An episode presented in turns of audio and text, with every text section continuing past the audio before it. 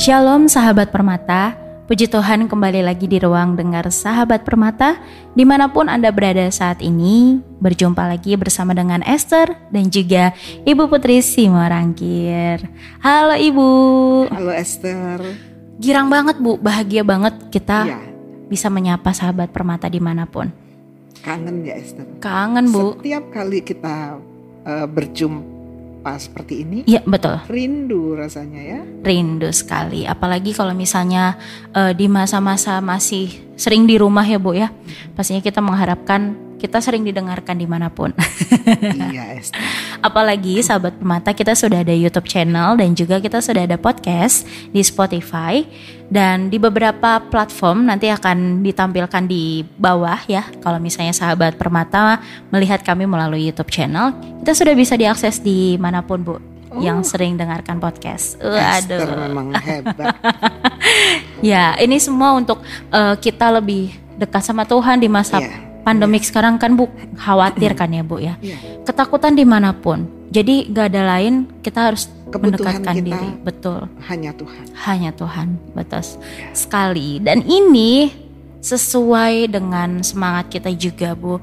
Dan mungkin bertanya-tanya juga di masa pandemik ini. Iya. Kenapa Tuhan? Kenapa? Iya. Pastinya sahabat permata juga bertanya kenapa sih ada pandemik ini ya Bu ya Betul. yang menyebabkan kita semua kesusahan, kesulitan. Nah, kita akan bahas, tapi mungkin lebih ke perempuan dulu ya Bu. Iya. Gimana nih Bu? Tema kita kan kenapa Tuhan? Kenapa? Iya. Itulah tema kita hari ini. Mhm. Kenapa Tuhan? Kenapa? Sebab hidup ini memang penuh dengan dinamika. Iya.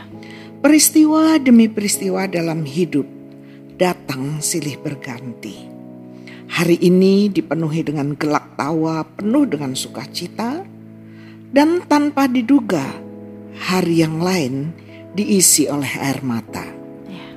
Tapi itulah hidup, bukti bahwa hidup kita ini berada di luar kendali kita sendiri Iya. melainkan ada suatu kekuatan besar yang mengendalikannya. Maka kita yang ada di dalamnya harus bisa menghadapinya dengan keteguhan hati. Keadaan yang menyenangkan tentu tidak menjadi masalah. Orang beranggapan pada waktu mereka senang, orang beranggapan bahwa memang dia sudah selayaknya Untuk bahagia. untuk bahagia Hmm, untuk menerima hal-hal yang menyenangkan. menyenangkan. Ya. Tidak seorang pun akan mempermasalahkan di hadapan Tuhan Mhm. waktu dia dalam keadaan yang bahagia dan bergelimang dengan sukacita. Sukacita.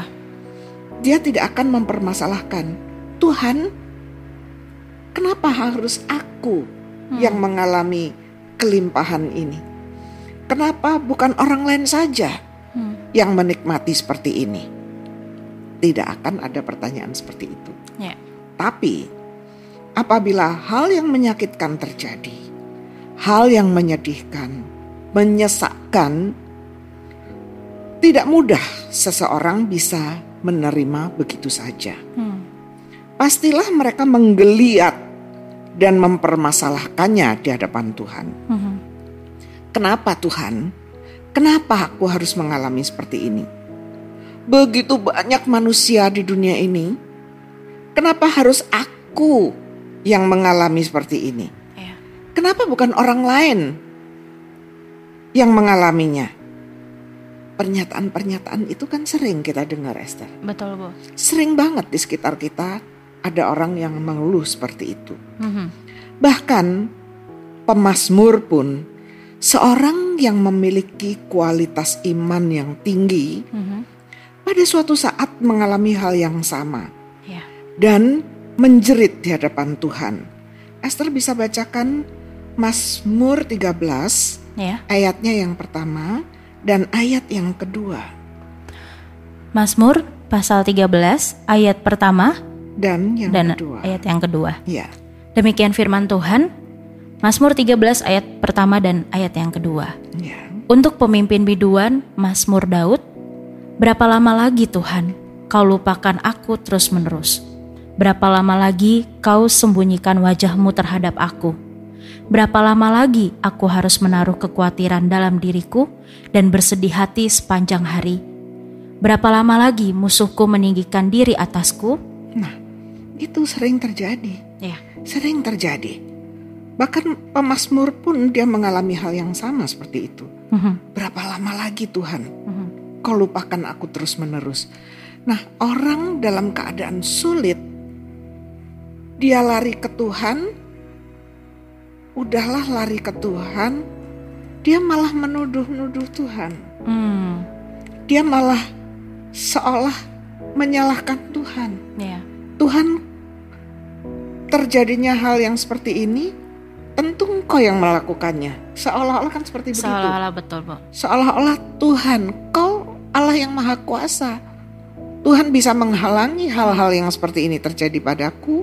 Ya. Tetapi kenapa Tuhan tidak melakukannya? Menyalahkan gitu ya, Bu, Dia jadinya menyalahkan, ya. dia jadi menyalahkan yang salah itu Tuhan. Hmm, Dia katakan lagi, berapa lama lagi kau sembunyikan wajahmu terhadap aku? ya.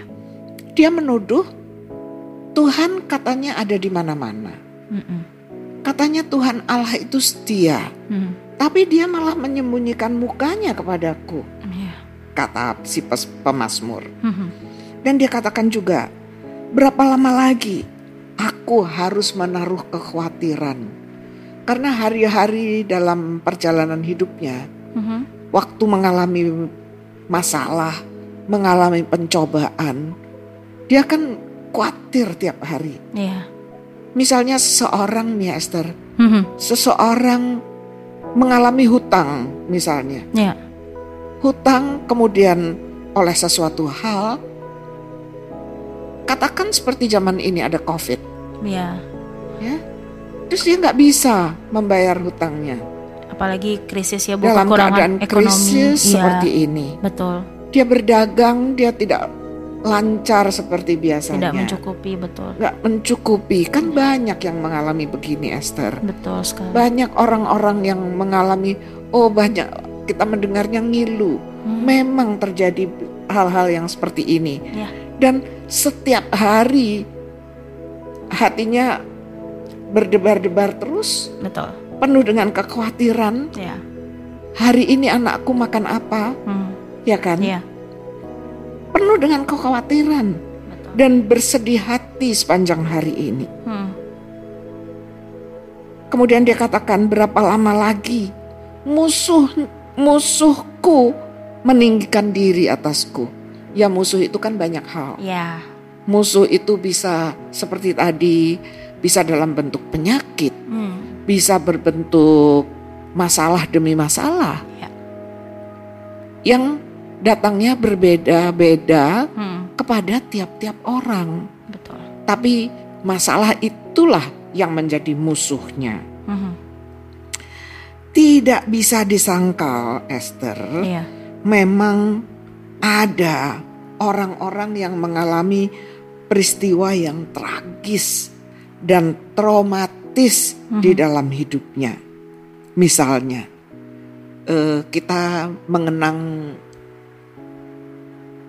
gerakan 30 September. Ya. Ya, Ya. ada seorang putri jenderal Mm-mm. yang mengalami suatu malam yang sedemikian mendebarkan, Mhm, sedemikian menakutkan. Itu kan peristiwa yang sungguh-sungguh terjadi mhm. dan merupakan suatu peristiwa sejarah. Suatu malam itu di akhir bulan September, rumahnya digedor oleh serombongan manusia liar secara kasar. Dia berpakaian seragam hijau. Dan di depan matanya mereka memperlakukan ayahnya Mhm. secara kasar. Kasar. Ya. Ya, Esther tahu kan cerita ini? Mm-mm. Kemudian sebelum ayahnya dia, mereka mengajak ayahnya keluar, tapi dia adalah seorang jenderal. Iya. Sementara yang mengajak itu pa- pangkat-pangkat bangsa kopral gitu, Iya. memperlakukan tidak sopan. Dia menyuruh jenderal itu memberi hormat, Hmm. kan terbalik-balik. Iya. Kemudian jenderal itu merasa ada sesuatu yang tidak nyaman di dalam dirinya, maka dia berdoa, Iya. ya kan? Bapak jenderal ini berdoa terlebih dahulu, kemudian orang-orang yang kasar tadi memukulnya dengan popor senjata. Hmm. Dengan senjata dipukul, jatuh dan ditembak. Iya. Dor dor dor gitu Esther di depan mata anak Anaknya, gadisnya, putrinya ya bu. di depan mata putrinya itu. Iya. Peristiwa itu berjalan begitu cepat. Hmm. Siapa yang bisa menduga? Iya. Meninggalkan luka traumatik yang hebat, luka traumatik yang panjang dalam hidup selanjutnya. Hmm. Kasihan putri jenderal ini. Tragis. Saya percaya banyak orang meng- memiliki pengalaman-pengalaman traumatis dan betul. tragis Mm-mm. yang menyakitkan dengan cara-cara yang berbeda. Hmm. Hidup ini penuh misteri, Esther. Iya. Hidup ini per- penuh misteri. Sehingga tatkala manusia bertanya, "Kenapa Tuhan? Kenapa semuanya ini terjadi?" Ada kalanya, ada kalanya Esther, Mhm. Tuhan membiarkan pertanyaan ini untuk tetap tinggal Hmm. sebagai misteri tanpa jawaban. Jawaban. Dalam arti memang tidak ada jawabannya saat Di ini. saat ada jawaban untuk waktu yang tidak ditentukan, Hmm. bisa ada jawaban segera di mendapat Dijawab, jawaban, Mm-mm. tapi ada juga bagian yang dibiarkan misteri Hmm. tanpa jawaban. Jawaban. Hmm. Saya akan memberikan satu contoh lagi. Ya. Di dalam Mazmur 73 Ya, Mazmur 73 ayat 1 Esther. ayat 1. Esther bacakan Bu. Mm-mm. Mazmur 73 ayat 1. Mazmur Asaf. Sesungguhnya Allah itu baik bagi mereka yang tulus hatinya, bagi mereka yang bersih hatinya. Iya. Jadi si pemazmur ini berpikir Hmm. bahwa Tuhan akan berlaku baik kepada orang yang baik dan tulus hati. Hmm. Tetapi kenyataan yang terjadi, kenyataan yang dialami itu berbeda. Mhm. Dalam pandangannya, Tuhan justru memberikan berkat kepada orang-orang yang jahat. Kalau Iya. Esther baca selanjutnya di bawahnya, Mhm. dia melihat betapa Tuhan justru memberkati orang-orang yang jahat, Ya. orang-orang yang congkak, orang-orang yang sombong. Hmm. Bahkan orang yang menista Tuhan sekalipun, Mhm. kenapa diberkati oleh Tuhan? Ya. Dia bingung dia melihat seperti itu. Sementara kepadanya orang ini yang telah bersusah payah, dia merasa telah bersusah payah menjaga dan mempertahankan agar hidupnya suci, Mhm.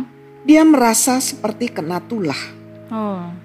Nah ya. karena kesulitan dan beratnya hidup terjadi kepadanya Hmm. setiap hari. Mhm. Kenapa Tuhan? Kenapa? Kenapa? Dia mempertanyakan seperti itu. Kemudian ada satu peristiwa yang lain lagi Mhm. di dalam Lukas 15 ayat yang 11. Lukas 15 Ayatnya yang dimulai dari ayatnya yang ke-11. Lukas 15 dimulai ayat yang ke-11. Iya. Esther bacakan ya, Bu. Esther baca. Mm. Lukas 15 ayat 11. Demikian firman Tuhan. Yesus berkata lagi, ada seorang mempunyai dua anak laki-laki. Kata yang bungsu langsung eh, Ya, langsung Esther sambung ya, Bu ya, ya. ya. Ayat yang ke-12, kata yang bungsu kepada ayahnya, Bapa, berikanlah kepadaku bagian harta milik kita yang menjadi hakku. Lalu ayahnya membagi-bagikan harta kekayaan itu di antara mereka. Terus Esther, Beberapa hari kemudian, anak bungsu itu menjual seluruh bagiannya itu, lalu pergi ke negeri yang jauh. Ya, Di sana ia memboroskan harta miliknya, miliknya itu dengan hidup berfoya-foya. Setelah dihabiskannya semuanya, timbullah bencana kelaparan di dalam negeri itu, dan ia pun mulai melarat. Lalu ia pergi dan bekerja pada seorang majikan di negeri itu. ya, Orang itu menyuruhnya ke ladang untuk menjaga babinya. ya, Lalu ia ingin mengisi perutnya dengan ampas yang menjadi makanan babi itu. Mm-mm. Tetapi tidak seorang pun yang memberikannya kepadanya. Lalu ia menyadari keadaannya.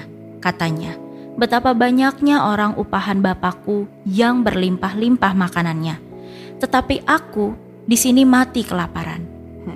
Aku akan bangkit dan pergi kepada bapakku dan berkata kepadanya, Bapa, aku telah berdosa terhadap sorga dan terhadap Bapa. Aku tidak layak lagi disebut anak Bapa. Jadikanlah aku sebagai salah seorang upahan Bapa. ya, Maka bangkitlah ia dan pergi kepada bapaknya. ya, Ketika ia masih jauh, ayahnya telah melihatnya. Lalu tergeraklah hatinya oleh belas kasihan. Ayahnya itu berlari mendapatkan dia, lalu merangkul dan mencium dia. Iya. Nah, di dalam cerita ini kita semua udah tahu cerita ini ya, cerita yang Anak indah bungsu ya, ya, Bu. anak, an- tentang anak bungsu, tentang anak yang hilang. Anak yang hilang betul. Iya. Jadi ada diceritakan ada seorang yang mempunyai dua anak orang anak laki-laki. Iya. Anak yang pertama, Mhm. eh maksud saya anaknya saya akan menceritakan terlebih dahulu si anak bungsu. Iya. Anak bungsu ini modelnya kurang ajar kepada bapaknya. Ya. ya, Mm-mm. dia mempunyai anak yang punya sikap yang sangat kurang ajar. Mm. Karena apa? Sikapnya itu kita bisa melihat seolah-olah dia mengabaikan bapaknya. Mm. Dan yang penting hanya warisan. Betul. Itu yang untuk dia yang penting warisannya. Dia nggak memperdulikan bapaknya masih hidup. Sebab warisan kan biasanya diberikan waktu Sudah meninggal. Betul. baru disebut sebagai warisan, Warisan, ya. ya kan? Mm-mm. Ini bapaknya masih hidup, dia menganggap bapaknya udah seperti sudah mati dan dia menuntut Iya, iya, warisan. Mm. Tapi bapaknya mem- adalah seorang bapak yang luar biasa, memiliki hati yang mulia, Iya. yang mempunyai kekayaan juga yang sangat luar biasa. Mm. Maka bagian yang seharusnya menjadi warisan bagi kedua anaknya dibagikan Dibagikan. kepada kedua anak tersebut Mhm. ya dibagikan. Cerita selanjutnya mengatakan maka perdi, pergilah anak bungsu itu. Mhm. Dia membawa kekayaan yang besar. Setelah dia jual, kemudian dia berfoya-foya hidupnya. Iya. berfoya-foya menghabiskan ma- eh, Hartanya. hartanya, Iya. dengan orang-orang yang nggak bener, Hmm. para pelacur, minum minuman keras, Iya. segala macam. Dia kerjakan itu sampai uangnya habis, Habis. Esther. Iya. Sesudah uangnya habis, terjadilah juga kelaparan Hmm. di negeri itu. Jadi benar-benar dia mendapat malapetaka yang besar. Sial ya boy. iya, dia harus bekerja. Mm-mm. Maka dia pe- pergi dia bekerja kepada seorang pengusaha Mhm. dan seorang yang mempekerjakan itu menyuruhnya pergi ke ladang. Sana kamu urus babi-babiku. Babi-babi itu. Mm-mm. Kau urus sana, Mm-mm. katanya begitu. Dia pergi mengurus babi-babi itu. Sementara dia sendiri kelaparan. Hmm. merasakan kelaparan yang luar biasa sehingga makanan babi itu dia makan. Dimakan juga. Dia makan makanan babi Iya. yang dipelah- yang dipeliharanya itu. Iya. Ini peristiwa yang tragis juga. Mm-mm. Tragis Mhm. karena seorang anak yang biasa hidup mewah, Mm-mm. orang yang biasa berkecukupan, Mhm. anak orang kaya Mm-mm. yang biasanya dia hidup seperti pangeran, dia menjadi buruh kasar yang memelihara babi. Mhm. Kemudian dia merasa menyesal, dia merasa menyesal sekali. Dia merasa sangat menyesal. Dia berpikir aku mau pulang. Hmm. Aku mau pulang kepada bapakku. Bapakku kaya. Dan aku tahu aku tidak mempunyai hak lagi Hmm. untuk bisa disebut sebagai anak bagi bapakku. Menyesal lah dia Dia ini ya, Bu. menyesal. Ya. Dia menyesali hidupnya. Hmm. Dia merasa keberadaannya bagaimana. Ya. Dia merasa tidak layak untuk menjadi anaknya bapak. Ya. Karena dia melakukan kejahatan yang luar Luar biasa juga. Ya. Jadi dia berpikir aku pokoknya mau pulang aja. Sebab bagaimanapun di rumah bapakku makanan di sana berlimpah. Ya. Di rumah bapakku orang-orang yang pekerja-pekerja bapakku Hmm. diperlakukan dengan baik menurut dia seperti itu. Ya. Jadi biarlah aku pulang. Bukan sebagai anak karena tidak layak. Aku pulang sebagai hamba bagi bapakku.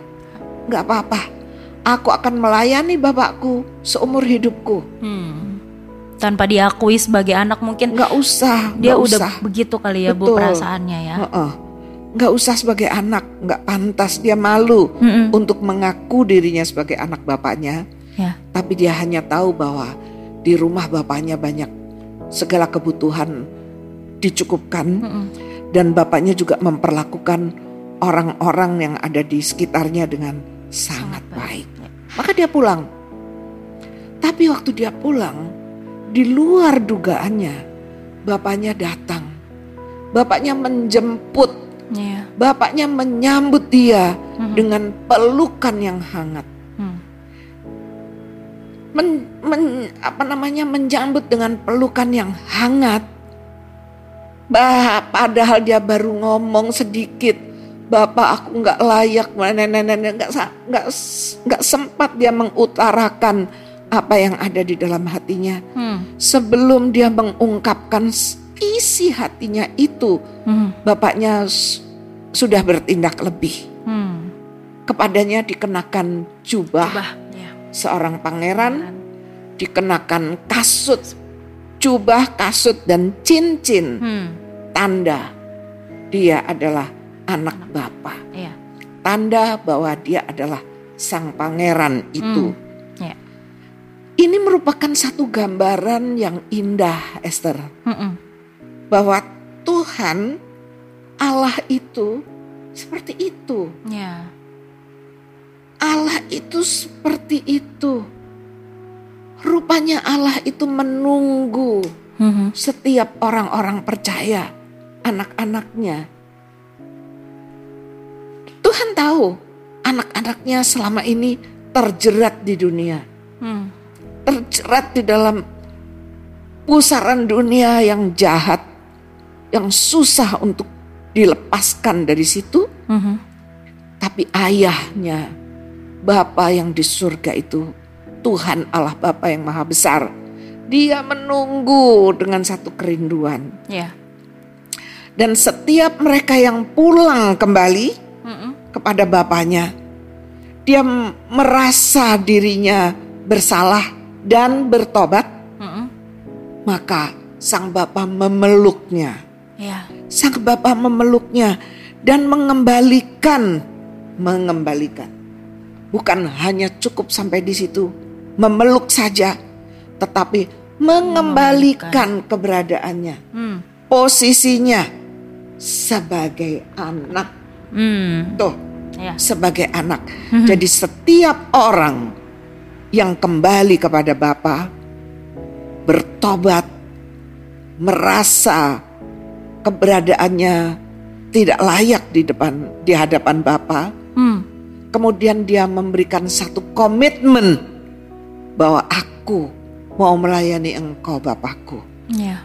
Aku mau melayani Engkau seumur hidupku. Aku tidak mempunyai hak apa-apa atasmu, ata, apa yang Engkau miliki, Hmm. karena semuanya itu sudah kuhabiskan. Aku tidak lagi mempunyai hak itu, Ya. tidak lagi. Tetapi Bapak nggak memperdulikan kata-katanya. Hmm. Bapak itu memulihkan Ya. keberadaan setiap orang yang datang kepadanya di dalam suatu pertobatan. Ketulusan hati ya Bu, balik Ya, lagi ya. ketulusan Bapak tuh melihat hati. hati. Betul. Dan dikatakan Alkitab mengatakan oleh seorang yang bertobat Hmm. seisi surga Bersorak-sorai. bersorak-sorai. Iya. Jadi bertobat, seorang yang bertobat. Bertobat itu artinya bukan dia cuma sekedar Dari jahat ke baik. bukan, tapi dia komit, Ya. Memiliki komitmen. mempil- memiliki komitmen Iya. bahwa dia akan melakukan apa pun yang Bapak kehendaki sebagai Hamba. hamba. Ya. Sebab hamba nggak punya kehendak atas dirinya sendiri. Hmm. Seorang hamba tidak mempunyai hak atas dirinya sendiri. Hmm. Nah dia komitmen itu, itulah yang dikehendaki oleh Bapa. Hmm. Ini penting Esther untuk kita semua. Kita mengucap syukur. Iya. Kita mengucap syukur bahwa kita memiliki Allah yang seperti itu. Allah yang tidak memperhitungkan masa lalu kita. Ya. Allah yang tidak memperhitungkan betapa jahatnya kita dulu. Hmm. Tetapi Allah yang memperhitungkan bagaimana keadaan kita hari ini Ya. di hadapannya. Hmm. Bagaimana komitmen kita di hadapan Bapa. Bahwa kita melayani hatinya, Mhm. kita melayani kehendaknya, kita melayani firman-Nya. Ya. Lakukan firman dalam hidupmu dan melakukannya kepada sekitarmu, Hmm. kepada sesama. Hmm. Jadi pelangi indah ya Bu. Wah, pelangi kalau kata indah. lagu tuh pelangi indah tuh sahabat Iya. permata. Betul. Hmm. Tapi bapak ini kan tadi punya dua orang anak laki-laki. Oh, tadi yang bungsu ya Bu Itu yang, yang bungsu. yang terakhir. Bagaimana dengan anak sulungnya? Nah, Ini menjadi masalah, Esther. kenapa tuh Bu?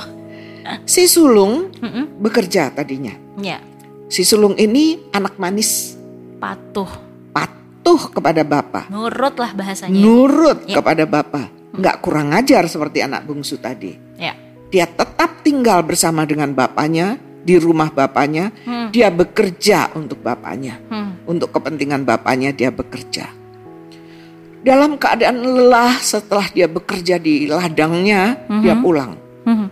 Dari jauh dia dengar musik bunyi-bunyian yang indah. Ada pesta, Ada pesta di rumah bapak. perayaan sesuatu. Ada. Mungkin si sulung bingung gitu ya Bu. Ada Ada apa gitu? Mm-mm. Pesta apa ini bapakku? Gak bilang-bilang nih papa ke aku gitu. Iya.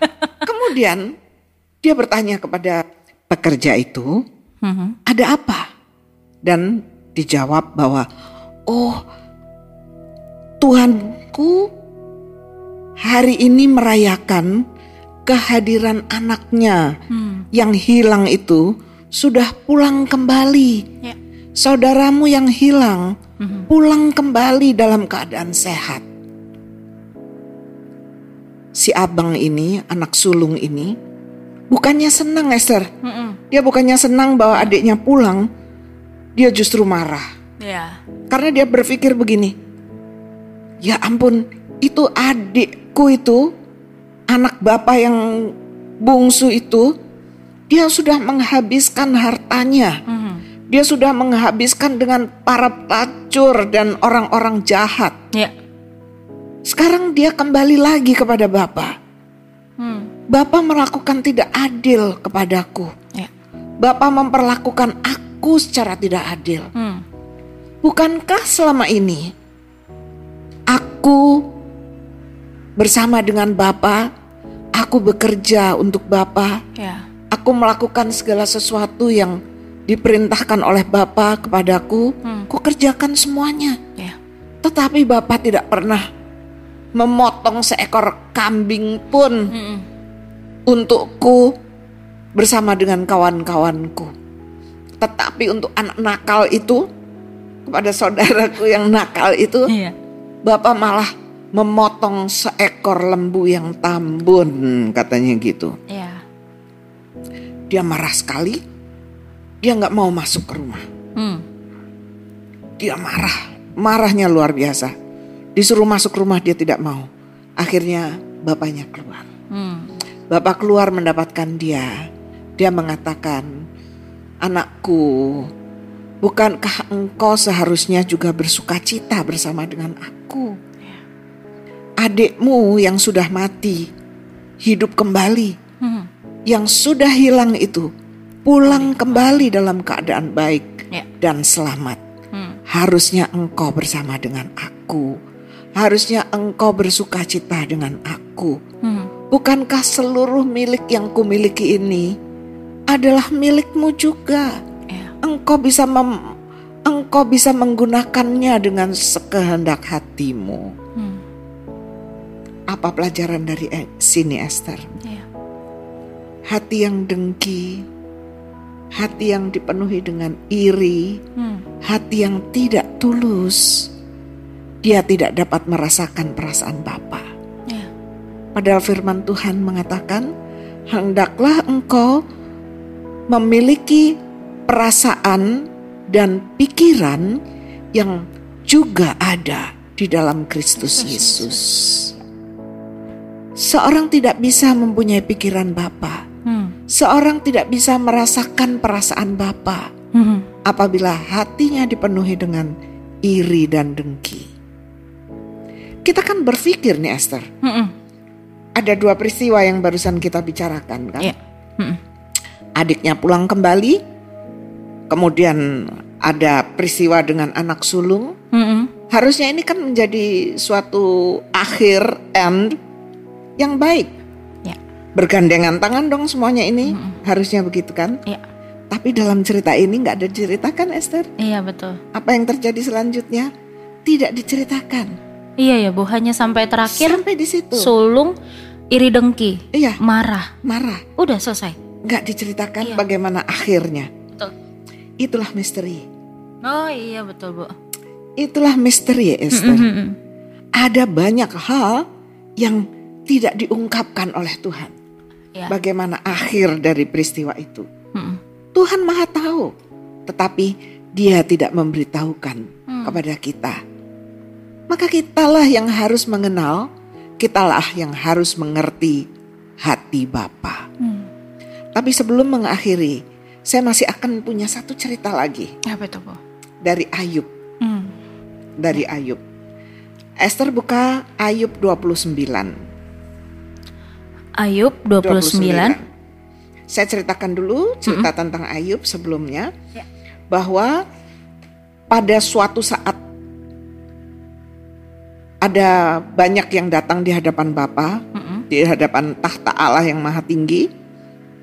Ada banyak yang ada di sana dan termasuk iblis Hmm. menghadap Tuhan. Ya. Kemudian Tuhan mengatakan kepada iblis, "Kamu dari mana?" "Oh, aku dari keliling-keliling dunia. Seisi bumi ini aku menjelajah." Kata si iblis. Tuhan mengatakan, "Apakah kamu melihat seorang yang bernama Ayub? Hmm. Dia memiliki hati yang tulus dan saleh." Kemudian si iblis bilang, "Ya, terang aja. Gimana dia nggak saleh dan tulus? Karena kau beri dia harta kekayaan yang hebat. Hmm. Hmm. Ya. Orang kalau punya banyak harta, tentu dia tulus," kata iblis. Ya. Coba kau angkat kepada Tuhan, dia menantang. Hmm. Oke, angkatlah kekayaannya itu. Dihajar oleh si iblis. Kekayaan Ayub habis, Habis ya. dalam sekejap. Tiba-tiba kebakaran di sana sini. Ternaknya dibawa oleh musuh, Mm-mm. orang jahat. Habis semua hartanya. Mm-mm. Dia balik lagi pada Tuhan. Terus Tuhan nanya, kan kamu membujuk aku. Memperlakukan hal yang jahat kepada anakku Ayub. Kan dia masih setia. Si iblis bilang lagi dengan sinis. Ya terang aja karena engkau memagari dia.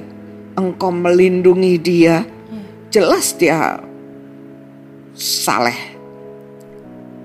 Kau boleh angkat semua pelindung itu dan kau boleh hajar dia. Tetapi jangan nyawanya. Ya. Ya kan? Betul. Maka dihajar oleh si iblis tadi. Anak-anaknya dimatikan. dibunuh semua. Anak-anaknya dalam keadaan waktu itu pesta, Pesta, ya. kemudian anaknya dimatikan oleh si iblis. Semua anaknya mati. Hartanya habis, anaknya habis, Mm-mm.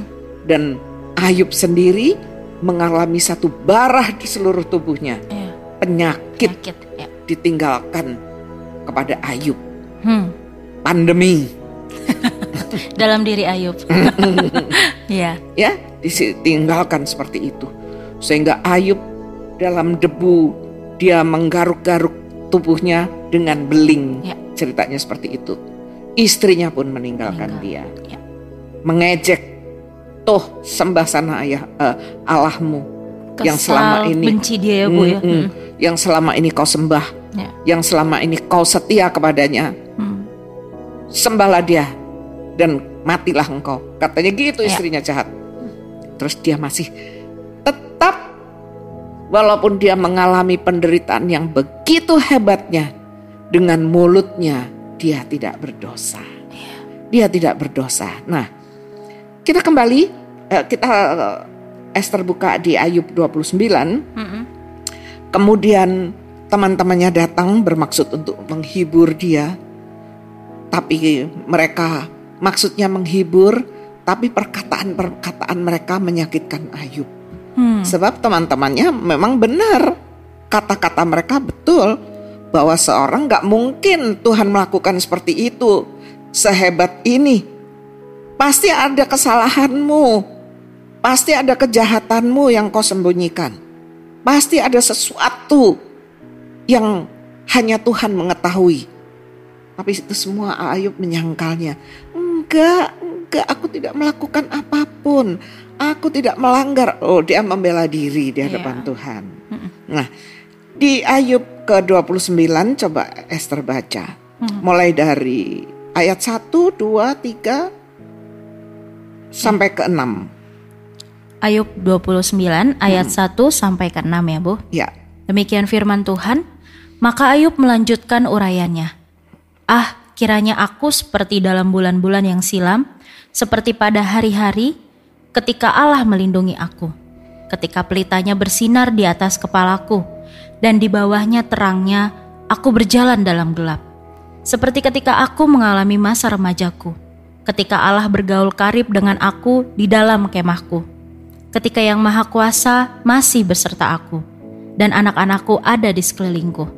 Ketika langkah-langkahku berbandingkan dadi, dan gunung batu mengalirkan sungai minyak di dekatku.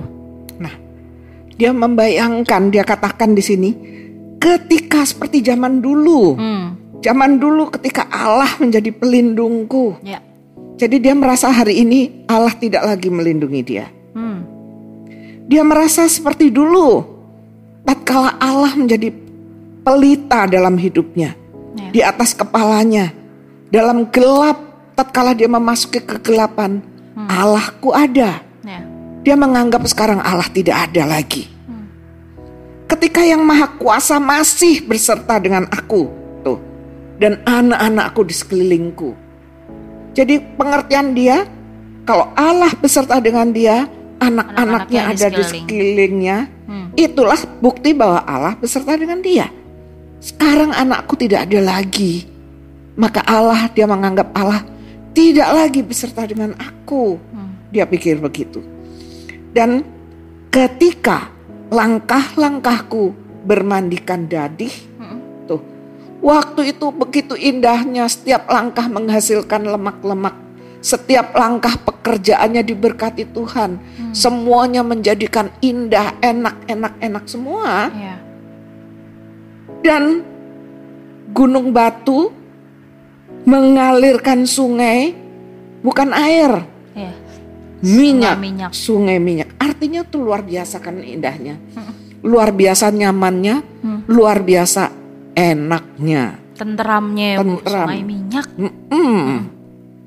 Itu penyer, itu dia menganggap waktu itu Allah menyertainya. Hmm. Dan kalau Esther baca ke bawah, aduh itu kebanggaan Ayub waktu dulu. Cuman sekarang kita juga sering dengar orang, oh dulu hidupku begini. Ya. Dulu, aduh aku hebat. Dulu waktu aku kerja di anu anu anu, Siapa sih dulu nggak kenal aku? eh, seperti Banyak itu kan. begitu, betul. Banyak yang seperti itu. Betul. Waktu itu dia merasa Tuhan beserta dengan dia, Hmm. tapi dalam keadaan sulit dia tidak bisa melihat Tuhan. Ya. Esther, ini semua me- menyakitkan bagi Ayub. Bagi Ayub sangat menyakitkan. Kata-kata teman-temannya itu bukannya menghibur tapi menyakitkan. Perkataan teman-temannya itu benar, semuanya benar. Hmm. Tapi teman-temannya kan nggak tahu apa yang terjadi di belakangnya. Ya. Apa yang ada di dalam hati Tuhan. Apa yang peristiwa apa yang ada di belakang layar sana. Tidak seorang pun tahu. Kalau kita mengalami satu penderitaan, kita mengalami satu cobaan, kita kan nggak tahu di belakang kita apa yang terjadi. Ya. Mungkin ada pembicaraan Tuhan dengan iblis. Kau boleh cobai dia. Kita jangan lupa bahwa Tuhan menyertai kita di dalam segala keadaan. Ya. Jadi kita nggak perlu menuduh-nuduh Tuhan melakukan hal-hal yang buruk. Hmm. Kita tidak perlu menuduh-nuduh Tuhan melakukan hal yang tidak adil. Ya. Nggak perlu. Dan sampai pada suatu hari puncaknya Tuhan membuat dirinya bisa dijumpai dengan Ayub. Hmm. Tuhan menjadikan dirinya bisa ditemui dengan oleh Ayub. Tuhan datang waktu itu di dalam badai. Hmm. Maka dia menemui Ayub. Dia menantang Ayub. Mari kau sebagai laki-laki lawan aku. Hmm. Waduh. Ditantangin nama rajanya. Ya, oleh sang raja Ayub ditantang. Ya. Esther bisa lihat lagi di ayat eh, di Ayub 38. Ayub 38 Mm-mm. ayat yang ke Sebentar saya cari. Ayat 3 Ayub 38 ayat 3. dan seterusnya. Saya bacakan ya, Bu. Ya, Ayub 38 ayat 3 demikian firman Tuhan. Bersiaplah engkau sebagai laki-laki. Aku akan menanyai engkau supaya engkau memberitahu aku. Di manakah engkau ketika aku meletakkan dasar bumi? Ceritakanlah kalau engkau mempunyai pengertian. Siapakah yang telah menetapkan ukurannya? Bukankah engkau mengetahuinya? Atau siapakah yang telah merentangkan tali pengukur padanya? ya terus. Atas apakah sendi-sendinya dilantak? Dan siapakah yang memasang batu penjurunya? Pada waktu bintang-bintang fajar bersorak-sorai bersama-sama dan semua anak Allah bersorak-sorai, siapa telah membendung laut dengan pintu ketika membual keluar dari dalam rahim? Ketika aku membuat awan menjadi pakaiannya dan kekelaman menjadi kain budungnya, ketika aku menetapkan batasnya dan memasang palang dan pintu, ketika aku berfirman, sampai di sini boleh engkau datang, jangan lewat, di sinilah gelombang-gelombangmu yang congkak akan dihentikan. Ya, sampai di situ ya Esther. Ya, Kalau Esther baca selanjutnya, itu lu- luar biasa kata-kata firman Tuhan. Mhm. Dia menantang Ayub itu luar biasa. Dan akhirnya Ayub katakan kepada Tuhan, dia tertunduk di hadapan Tuhan. Mhm. Dia katakan begini, "Ya Tuhan, dulu aku mendengar tentang Engkau dari kata-kata orang, tetapi sekarang Tuhan, aku berjumpa dengan Engkau sendiri, dan aku melihat, menyaksikan Engkau sendiri. Maka sekarang perkataanku, semua perkataanku kutap, kutarik, kucabut semuanya Tuhan, Mhm. dan aku tertunduk di hadapanmu. Sudah Tuhan lakukan apa, apa pun, aku hanya menurut seperti begitu Esther. Iya. Dan apa yang terjadi kemudian, Tuhan katakan, ya sekarang selesai urusannya, kau buat persembahan untukku. Mhm. Dan dia Ayub membuka, membuat mesbah untuk Tuhan, Mhm. mesbah persembahan. Ya. Tapi Tuhan mengatakan kepada teman-teman Ayub, aku tidak akan menerima persembahanmu. Kecuali engkau eh, melakukannya melalui Ayub. Hmm. Hanya yang melalui Ayub itulah yang kuterima. Ya. Jadi kita juga sebagai kalau kita menasihati orang kita hati-hati. Kadang-kadang perkataan kita betul, tapi belum tentu berkenan di hadapan Tuhan, Esther. Betul. Karena kita tidak tahu apa yang terjadi dalam hidup orang lain. Hmm. Jangan pernah kita menghakimi orang lain. Hakimi, betul. Jangan pernah kita eh, mengukur keadaan orang lain dengan ke- keadaan Ukuran kita, betul. dengan ukuran kita. Hmm. Jangan pernah terjadi seperti itu. Hmm. Nah, yang ingin saya ceritakan tadi bahwa sering kali kenapa, kenapa, dan kenapa itu Ya. Tuhan eh, jadikan sebagai misteri. Hmm. Kepada pem- pemazmur, tatkala dia mengatakan bahwa kenapa orang yang jahat engkau melakukan memberkati orang-orang yang jahat, Hmm. sementara aku dengan susah payah menjaga hidupku supaya hidupku tetap baik, supaya hidupku suci, supaya aku berkenan di hadapan Tuhan. Ternyata ada jawabannya. Hmm. Bahwa Tuhan katakan, coba perhatikan orang-orang yang itu. Mereka itu ada sesungguhnya mereka ada di tempat yang licin. Hmm. Aku menaruh mereka di tempat yang licin karena perbuatan-perbuatan mereka, maka mereka berada di tempat yang licin. Ya. Tapi kan mereka tidak menyadari hari ini mereka ada, besok mereka binasa. Tetapi berbeda dengan engkau. Hmm. Aku menyertaimu senantiasa. Ya. Baik keadaanmu dalam keadaan sulit atau apa pun, aku beserta dengan engkau. Ya. Karena itu si Mazmur mengatakan, "Ya Tuhan, biarkan aku, biarlah aku seperti hewan aku, Hmm. tetapi aku ada di dekatmu Ya. dan tangan kananmu memegang aku." Itu kesulitan selalu mempunyai hikmah. Hmm. Ada kalanya Tuhan menjawab seperti pemazmur dan juga seperti Ayub. Tuhan melakukan pemulihan Hmm. atas kehidupan Ayub Ya. luar biasa. Tetapi seperti anak sulung dan adiknya si bungsu, Tuhan tidak memberikan jawaban. Hmm. Kalau Tuhan tidak memberikan jawaban dalam hidup kita, Hmm. apabila Tuhan seolah-olah tidak menjawab. Biarkan itu tetap sebagai misteri. Tetapi kita, kita dalam keadaan apa pun, kita bersiap sedia senantiasa di dalam doa, di dalam ungkapan syukur. Karena Tuhan katakan, bersyukurlah di dalam segala, hal Ya. dan naikkan permohonanmu di dalam doa. Hmm. Kita harus memahami bagaimana kita berdoa Hmm. secara benar. Ya. Banyak orang ya Esther, orang itu mungkin salah pengertian ya. Hmm. Pen- eh, Ajaran-ajaran yang selama ini dia dengar itu ternyata salah Esther. Hmm. Karena orang sering menganggap doa itu sebagai permintaan. Iya. Kalau kau nggak punya apa-apa, kalau kau membutuhkan ini, engkau membutuhkan itu, Minta. minta. Hmm. Habis perkara. Ya. Tuhan akan memberi. Betul, itu betul, nggak Hmm. salah. Ya. ya. Tetapi kalau kita memasuki hal yang lebih dalam, kalau kita mau memasuki hal yang lebih indah lagi, Mhm. maka kita menghadap Tuhan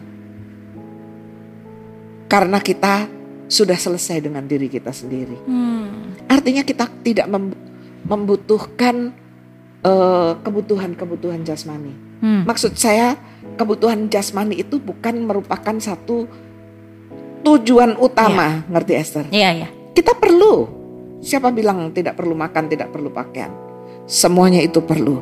Dan kita harus percaya bahwa Tuhan menyediakan segala kebutuhan kita. Segala kebutuhan kita. Hmm. Segala kebutuhan pelayanan kita kalau kita melayani, Tuhan tahu semuanya itu membutuhkan sesuatu. Hmm. Maka pasti Tuhan menyediakannya. Tetapi doa yang benar adalah doa yang introspeksi. Iya.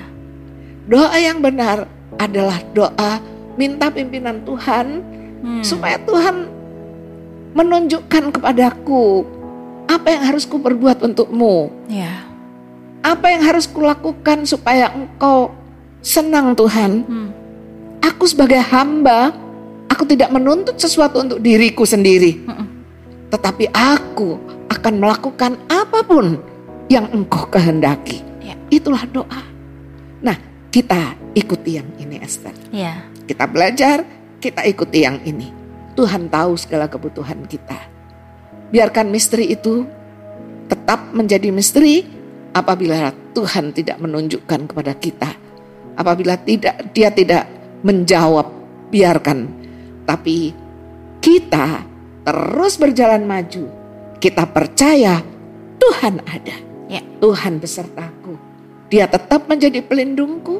Dia tetap menjadi pelitaku tatkala aku dalam kegelapan. Hmm. Dia tetap menjadi kekuatanku.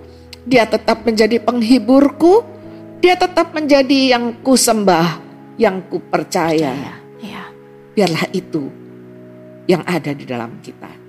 Satu ketetapan hati itu saja ya Bu ya ketika Ya. mungkin masalah ada kita menetapkan hati kita bahwa ya sudahlah tidak usah tanya kenapa dengan keluhan ya Bu ya. Ya, Tetapi percayalah bahwa Tuhan menjadikan kita atau men- Tuhan mengizinkan kita ada dalam masalah tersebut tidak lain tidak bukan hanya untuk supaya mengerti ya. apa maksud Tuhan dalam kehidupan kita. betul, Yang tadi balik lagi ya Bu, jawabannya ya bisa dapet cepet, Bisa. lambat atau nggak sama Sa- sekali. Tidak sama sekali. Tapi semuanya itu tidak masalah untuk kita. Ya. Yang menjadi masalah adalah Tuhan adalah segalanya bagiku. Hmm. Itu yang menjadi masalah utama. Tuhan adalah tujuan hidupku, Ya. bukan materi. Tuhan adalah menjadi tujuan hidupku. Tuhan menjadi harapanku. Ya. Tuhan menjadi tumpuanku dan dia menjadi sembahan. Sembahanku. Waduh. Berarti dalam arti begini nih sahabat permata bahwa kenapa Tuhan, kenapa? Itu bukan satu pertanyaan keluhan ya Bu ya. Ya, Tapi aku berpikir seperti ini sahabat permata. Kenapa? Oh, kenapa Tuhan kenapa? Itu merupakan satu eh, pertanyaan lebih kepada introspeksi diri kita Bu. betul.